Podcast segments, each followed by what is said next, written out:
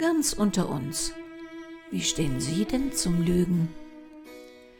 Wenn man anderen diese Frage stellt, zeigt sich sehr schnell, dass die meisten Menschen finden, dass es gute Gründe für Unwahrheiten geben kann. Lügen ist also nicht generell schlecht oder verkehrt. Erstaunlicherweise sieht es aber mit dem Selbstbelogenwerden dagegen meist ganz anders aus. Wenn wir schon belogen werden, dann sollte es wenigstens nicht unsere Intelligenz beleidigen und so gut gemacht sein, dass wir es nicht merken. Lügner. Ein Kriminalroman von Henrietta Pazzo in mehreren Episoden.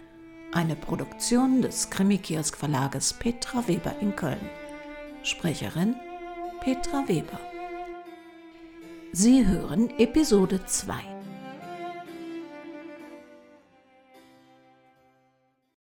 Frank Siebert hatte Saskia Wirth nach einer weiteren Befragung noch nicht wieder ins Untersuchungsgefängnis überführen lassen, so dass Barbara in einem Raum im Präsidium mit ihr sprechen konnte. Er hatte sich merkwürdig verhalten und sie zweimal gefragt, ob es ihr wirklich gut ginge. Sah sie so blass aus? Eigentlich fühlte sie sich doch wohl. Die Maskenpflicht galt auch in diesem Raum, so dass Barbara im Wesentlichen nur die verweinten dunklen Augen ihres Gegenübers sehen konnte. Lebendige, aufgeweckte, aber auch sehr traurige Augen. Mein Name ist Barbara Manott, ich bin Anwältin. Ich will keinen Anwalt. Ja, ich würde Sie auch gar nicht vor Gericht vertreten. Dieses Polizeirevier ist bemüht, Verhafteten alle rechtlichen Möglichkeiten aufzuzeigen und ähm, das Geständnis einer so schwerwiegenden Tat, wie Sie sie zugegeben haben, empfiehlt, dass Sie sich zumindest unverbindlich rechtlich beraten lassen. Als Anwältin, aber auch als Mensch kann ich Ihnen nur raten, keine weiteren Aussagen ohne einen Sie vertretenen Rechtsbeistand zu machen. Sie könnten sich über B- oder entlastende Aussagen und deren gravierende Folgen nicht im Klaren sein. Alles, was Sie mir im Nachfolgenden anvertrauen, bleibt vertraulich zwischen uns, wenn Sie mir diese Vollmacht unterschreiben. Es entstehen aus diesem Gespräch keinerlei Kosten für Sie. Ich bin mir im Klaren über die Folgen. Es gibt nichts, was einen entlastet, einen Menschen getötet zu haben. Ich bin, ich ich habe dem einzigen Menschen, der je wirklich zu mir gehört hat, das Leben genommen. Mich kann niemand härter bestrafen, als ich es selbst getan habe. Ich will keinen Anwalt, ich unterschreibe nichts. Ich habe jede Strafe verdient und werde sie akzeptieren. Ja, das ist natürlich Ihr gutes Recht. Dann betrachten Sie dies bitte als den Besuch einer Fremden, die zufällig Jura studiert hat. Brauchen Sie etwas und haben Sie jemanden, der Ihnen etwas besorgen ich kann? Ich habe. Ich hatte nur meinen Mann. Ich weiß nicht, vielleicht. Sie hatten nicht die Absicht, ihn zu töten. Das haben Sie auch zu Protokoll gegeben. Natürlich wollte ich ihm nichts tun. Ich liebe ihn. Wie kam es denn zu dem Streit? Ach Gott, irgendeine Kleinigkeit. Ich weiß es auch nicht mehr. Kennen Sie das nicht? Hinterher weiß man nicht mehr, was eigentlich der Grund für einen Streit war. Wir wollten verreisen. Ich hatte seine Koffer schon gepackt. Ein Wort gab das andere und dann lag er plötzlich am Ende unserer Steintreppe. Ich, ich war ein paar Minuten lang völlig erstarrt. Es kam mir vor wie eine Ewigkeit. Und dann bin ich runter und habe noch versucht und und dann ist er in meinen Armen gestorben. Und woran haben Sie gemerkt, dass er nicht mehr lebte? Ich, ich wollte noch einen Notarzt rufen, aber er hat mich so angefleht zu bleiben. Und wie ich noch mit mir ringe, ob ich ihn da liegen lasse und oder anrufe und, und, und da hat er die Augen gesenkt, ausgeatmet und. Ja, die Polizei wird sich in ihrem Privatleben umhören. Nachbarn, Freunde, was werden die über ihre Ehe sagen? Ach, was wissen denn schon andere, wie zwei sich verstehen? Aber wir sind. Wir waren ein ganz normales Ehepaar. 35 Jahre Höhen und Tiefen, mal einig, mal uneinig. Ja, mein Mann war nicht einfach im Umgang mit anderen, er war eher ein Einzelgänger. Mich hat das nicht gestört. Ich hatte meine sozialen Kontakte und wenn er sich schnell durch andere genervt fühlte, dann haben wir das halt getrennt gehalten. Wie muss man sich das vorstellen? Freddy, der war nicht so für Neues. So, naja, der mochte zum Beispiel nicht alles essen. Experimentelle ausländische Küche, das war gar nichts für ihn. Das Exotischste, was man ihm anbieten konnte, war Pizza und das auch nur einmal im Jahr. Er mochte lieber Hausmannskost oder Steak und Schnitzel, Kartoffelsalat nach dem Rezept seiner Mutter. Ja, als junge Frau hat mich das schon etwas irritiert. Und wenn er sich dann mal zu Einladungen überreden ließ, dann, dann waren die Gastgeber anfangs schon ein bisschen brüskiert, ja, aber da ihn jeder mochte, weil er ein netter Kerl war, bekam er dann halt was anderes. Er war eine treue Seele, immer da, immer verlässlich. Wenn mir nach Exotischem war, dann bin ich mit Leuten ausgegangen. Und zu Hause wartete Freddy auf mich. War es spät geworden, gab's morgens ein deftiges Frühstück von ihm, ans Bett serviert. Hat ihn das nicht geärgert oder eifersüchtig gemacht, wenn sie dann immer alleine rumzogen? Ach, Gott bewahre. Er war dankbar, dass er nicht mit musste. Ein bescheidener Mann. Mein Mann war sehr bescheiden in seinen Ansprüchen. Ein Bierchen, ein bisschen Fußball im Fernsehen und ein Nickerchen. Ich weiß, es gab Leute, die meinten, ob mir das reiche, ob ich nicht mehr von einem Mann erwarten würde. Aber es reichte. Es war wundervoll, einfach nur ein Zuhause zu haben. Die Polizei hat viele Bierflaschen in ihrer Wohnung gefunden. Weil wir einen kleinen Umtrunk hatten. Ein befreundetes Pärchen und ein, zwei ehemalige Kollegen, da kommt schnell was zusammen. Und die flogen nicht etwa herum in unserer Wohnung, die, die standen den Gästen mitnahmebereit zum Supermarkt. Dann finden die Mediziner noch Rastalkohol bei der Obduktion. Ich bin diese Kritik wirklich leid. Das war wertfrei, keine Kritik. Wenn ihr Mann noch Alkohol im Blut hatte, nicht mehr standfest war, dann reichte vielleicht ein leichter, unbedachter Druck auf den Körper, dann könnte es noch ein Unfall mit Todesfolge gewesen sein. Ich will keine Ausreden. Ich bin schuld. Ich hatte nie ein richtiges Zuhause. Meine Mutter war eine eiskalte Sadistin. Sie können sich das nicht vorstellen, wie das ist, wenn die Frau, die sie beschützen soll, sich einen Scheißdreck für sie interessiert. Als Teenager, da habe ich mir in unserem Umfeld, in unserer Nachbarschaft fremde Familien ausgesucht. Nachbarn, Klassenkameraden. Ich bin zu denen nach Hause, habe Hausaufgaben dort erledigt, mich nützlich gemacht gehofft, dass sie mich aufnehmen, adoptieren. Es ging eine ganze Zeit lang gut. Dann wurde mir klar gemacht, dass ich doch halt nur Gast bin, dass das zwar eine Familie war, aber eben nicht meine. Mein Vater war nur auf sich fixiert. Wir schlichen leise um ihn herum, um ihn ja nicht zu stören, damit er bloß nicht ausflippte. Wenn er gestört wurde, warf er gerne mal was nach einem je nachdem, was gerade griffbereit stand. Ja, das konnte auch schon mal ein volles Gurkenglas sein. Meine Mutter warf weniger. Das war ihr zu unsicher. Sie griff zu und prügelte mit was auch immer auf einen ein. Schon als Vierjährige bin ich ausgerückt, wollte zum Hafen, Schiffe gucken und vor allem mitgenommen werden – ich wurde von Hafenarbeitern aufgegriffen und mit der Polizei, Blaulicht und großem Getöse wieder nach Hause gebracht. Ich hab geschrien, sie sollen mich doch vor ihr beschützen und wieder mitnehmen. Aber das ging natürlich nicht. Erst bei Freddy habe ich ein echtes Zuhause gefunden. Ich will nicht mehr zurück. Ich gehöre ins Gefängnis. Saskia wird rennen dicke Tränen in ihre Maske. Kein Schluchzen, kein Wort, nur runde, kullernde Tränen. Diese Frau wollte bestraft werden. Ich sehe, Sie reiben sich Ihren Arm.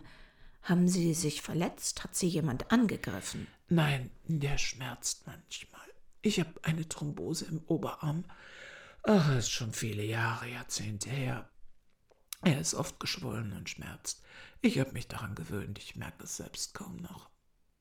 Aber könnten Sie aus meiner Wohnung mein Rezept für mein Asthmaspray holen und, und es einlösen? Ich kann hier einen Arzt in Anspruch nehmen, aber vielleicht verschreibt er dann was ganz anderes. Und ich will im Augenblick keine weiteren medizinischen Experimente. Ich, ich habe ein Spray dabei, aber ich fühle mich mit einem Ersatzspray einfach sicherer.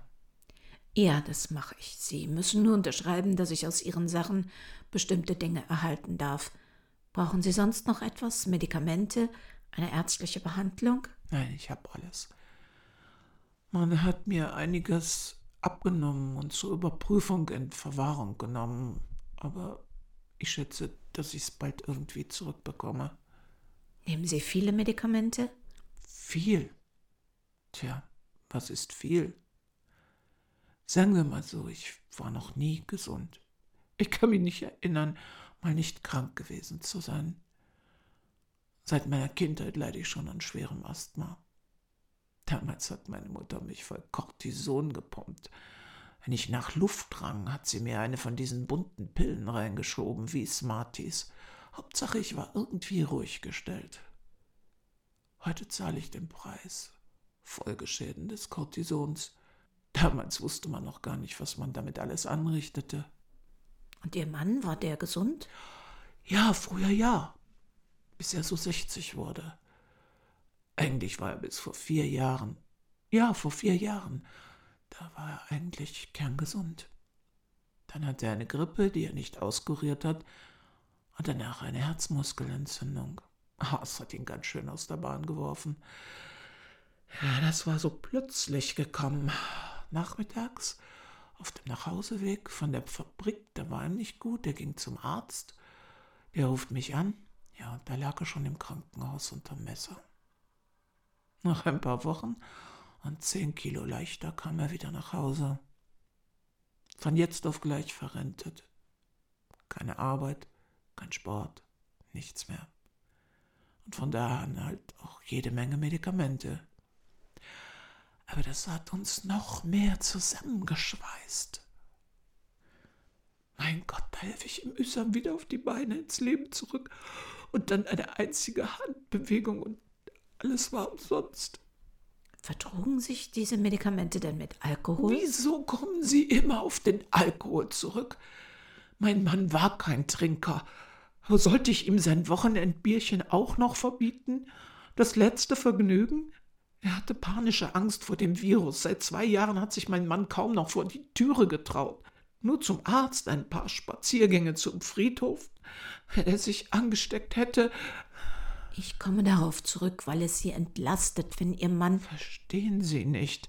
Ich will nicht entlastet werden. Ich habe es verdient. Ich bin zu Recht hier. Erst bringe ich meinen Mann um und dann soll ich ihn auch noch durch den Dreck ziehen? Hat er das verdient? Doch, ich habe Sie verstanden.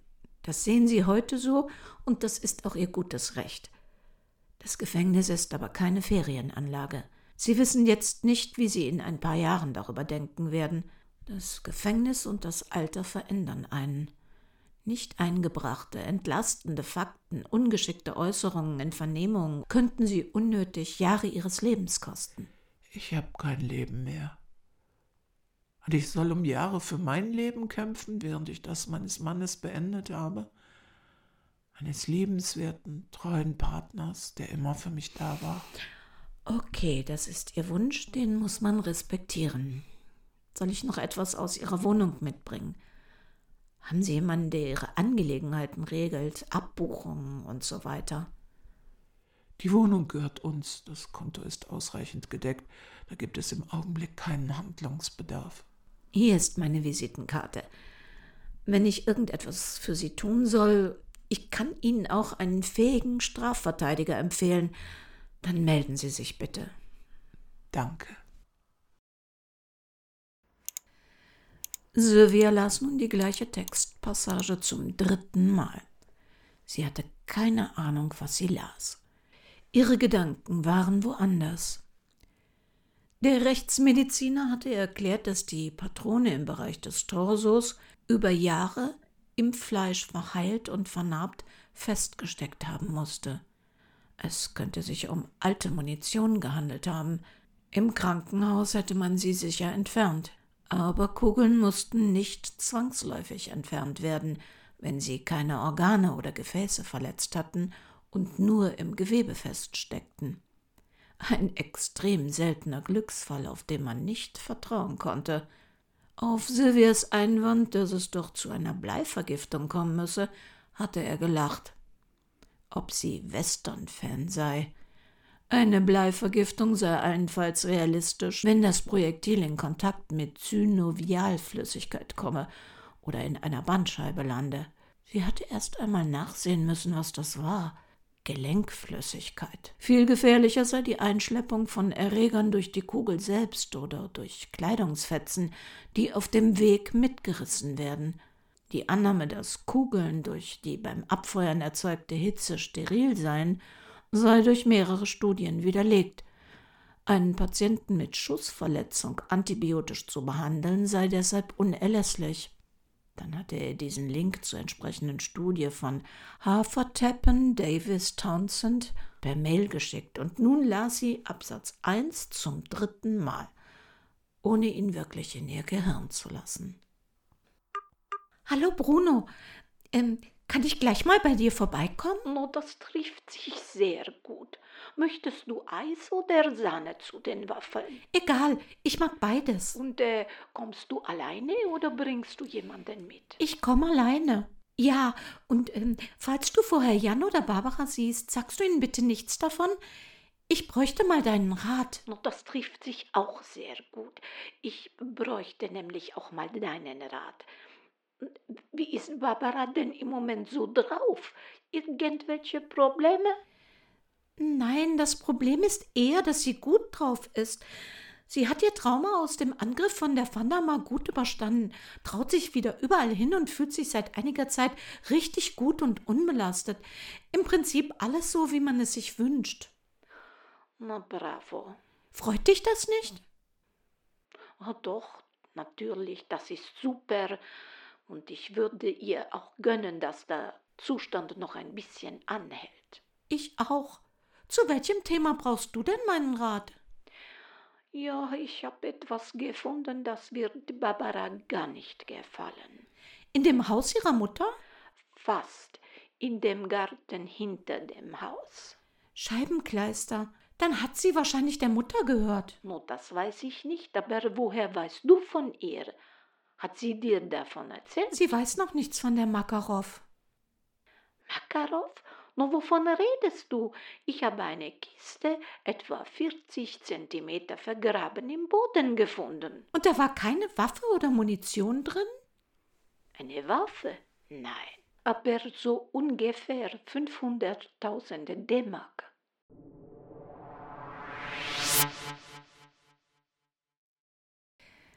Die verstorbene alte Dame scheint ein aufregenderes Leben geführt zu haben, als Barbara und ihre Umwelt ahnten.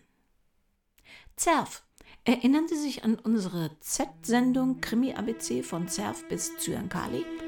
Richtig, in der ARD-Mediathek finden Sie bis zum 22. August 2022 die sechsteilige Serie Zerf, Zeit der Abrechnung und eine mehrteilige Dokumentation dazu. Und Sie als Hörer unseres Podcasts kennen dann ein bisschen die Hintergründe dazu.